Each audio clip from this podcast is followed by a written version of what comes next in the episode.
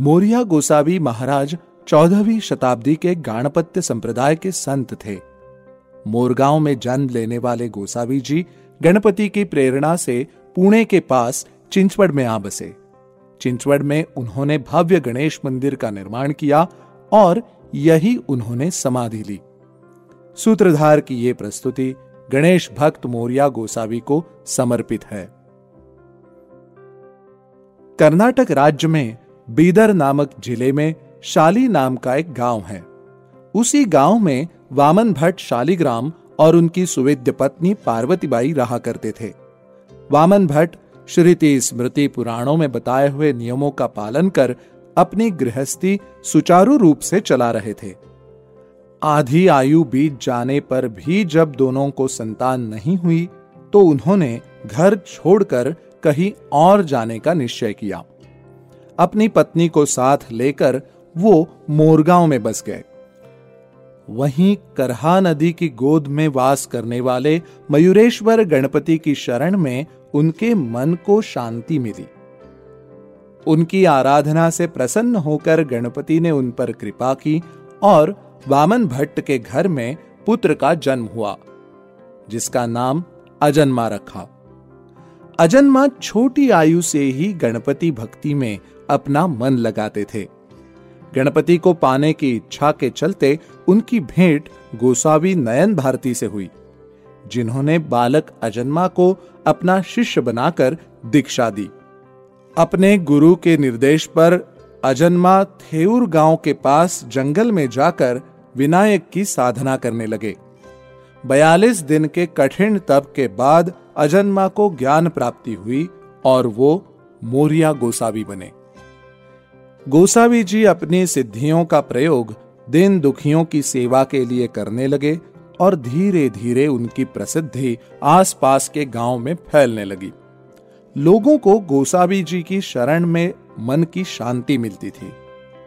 परंतु अब उनको साधना के लिए पर्याप्त समय नहीं मिल पाता था। एक दिन उन्होंने गणपति का ध्यान कर उन्हें अपनी समस्या बताई।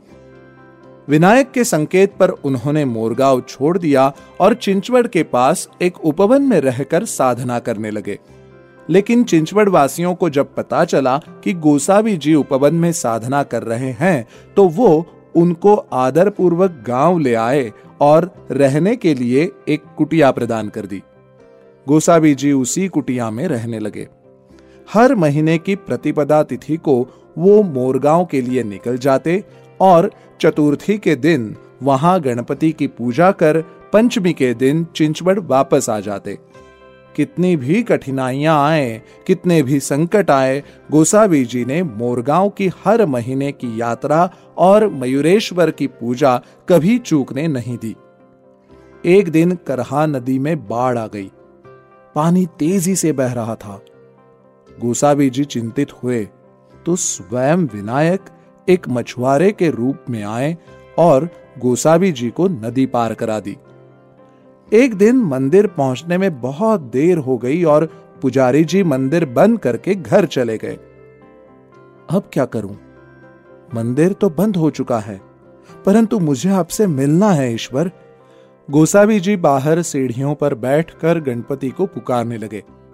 उनकी निष्ठा को देख भगवान मोरिया मंदिर के बाहर आ गए और उन्होंने पूजा को स्वीकार किया। हर साल चिंचवड़ बढ़ता, आबाद होता चला गया। भीड़ बढ़ने लगी। चिंचवड़ और मोरिया गोसावी जी का महात्म्य हर दिन बढ़ने लगा और उनकी साधना खंडित होने लगी। कई साल से गोसावी जी विदेही अवस्था प्राप्त कर चुके थे। वे अखंड आत्मानंद में लीन रहते थे। जनसंपर्क बढ़ने से तपश्चर्या में विघ्न आने लगा।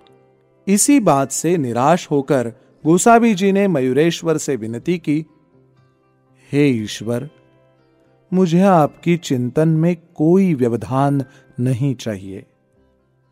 आपके चरणों में मुझे आप स्थान दीजिए। मयूरेश्वर प्रसन्न हुए और बोले, अरे भक्त, हम दोनों अलग कहाँ हैं? मैं सदा तुम्हारे हृदय में वास करूँगा। तुम निश्चिंत हो जाओ। तुम्हारे सभी मनोरथ पूर्ण होंगे। पूरे समाधान के साथ, तृप्ति और शांति के साथ गोसावी जी ने सदेह समाधि लेने का निर्णय लिया। ये विचार उन्होंने अपने पुत्र चिंतामणि को बताया। पिता की समाधि की बात सुनकर चिंतामणि व्यथित हुए। पर अपने पिता के विचार का चिंतामणि ने आदर किया। गोसावी जी की आज्ञा के अनुसार चिंतामणि ने पवना नदी के किनारे पवित्र भूमि ढूंढकर वहाँ पर समाधि के लिए गुफा तैयार की। मार्गशीर्ष वद्य षष्ठी सन 1561 के दिन गोसावी जी घर से मंदिर आए। उनके साथ चिंतामणि महाराज, उनकी बहुएँ और उनके पोते थे। सभी गांववासी उनके दर्शन के लिए भीड़ जमाए थे। गोसावी जी ने विधि पूर्वक विनायक की पूजा की और गणेश जी का स्मरण करते हुए गुफा में प्रवेश किया। काले पत्थरों से बनी गुफा के बीचों बीच समाधि हेतु पाषाण का आसन था। उस पर श्री गणेश पुराण रखा था। मोरिया गोसावी आसन पर बैठे। बहू ने उनकी आरती उतारी। और उन्हें मंगल तिलक लगाकर फूलों की माला पहनाई। सब लोग उनके आशीर्वाद ले रहे थे, पैर छू रहे थे। गोसावी जी के जाने के विचार से सभी व्याकुल थे। देखते ही देखते गोसावी जी ने समाधि लगाई। उनका चित्त भूमि पर स्थिर हो गया। शरीर शांत हो गया। उनके प्राण गणपति में जाकर स्थित हो गए। फिर चिंतामणि ने बाहर आकर उस गुफा का मुख बड़े पाषाण से बंद कर दिया। उसी प्रवेश द्वार पर रिद्धि सिद्धि सहित गणेश मूर्ति की स्थापना की। गुफा की ओर जाने वाले रास्ते पर अर्जुनेश्वर की शालुंका बिठाई। आज भी इस देवस्थान का बड़ा महत्व है और पूरे देश से गणपति के भक्त यहाँ आकर मोरिया गोसावी जी के इस मंदिर में पूजन करते हैं।